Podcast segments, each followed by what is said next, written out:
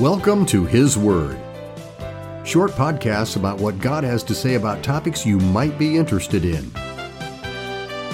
Not my words, but His Word. Today's podcast Do You Need Help? In the last podcast, I talked about how the Bible, His Word, is absolutely true because God does not lie. And so we can absolutely trust the promises we read in His Word, especially when we need help. The question is, do we believe what He said? Are you weary and need strength? God said in His Word in Isaiah chapter 40 that He gives power to the faint, and to them that have no might He increases strength. Even the youths shall faint and be weary, and the young men shall utterly fail. But they that wait upon the Lord shall renew their strength. They shall mount up with wings as eagles. They shall run and not be weary, and they shall walk and not faint. What a great promise. God has promised to give us strength when we're weary. Do you have fear? God said in His Word in Isaiah chapter 41, Fear you not, for I am with you. Be not dismayed, for I am your God. I will strengthen you. Yes, I will help you. Yes, I will uphold you with the right hand of my righteousness. For I, the Lord your God, will hold your right hand, saying unto you, Fear not, I will help you. I love those verses.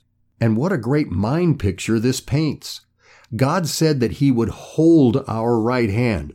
That's different than us holding His hand because if we're holding His hand, we might let go. But if God is holding your right hand, He will never let go. God has promised to help us, and He lovingly encourages us to not be afraid because He is with us to help us. In Psalm 9 it says, The Lord also will be a refuge for the oppressed, a refuge in times of trouble.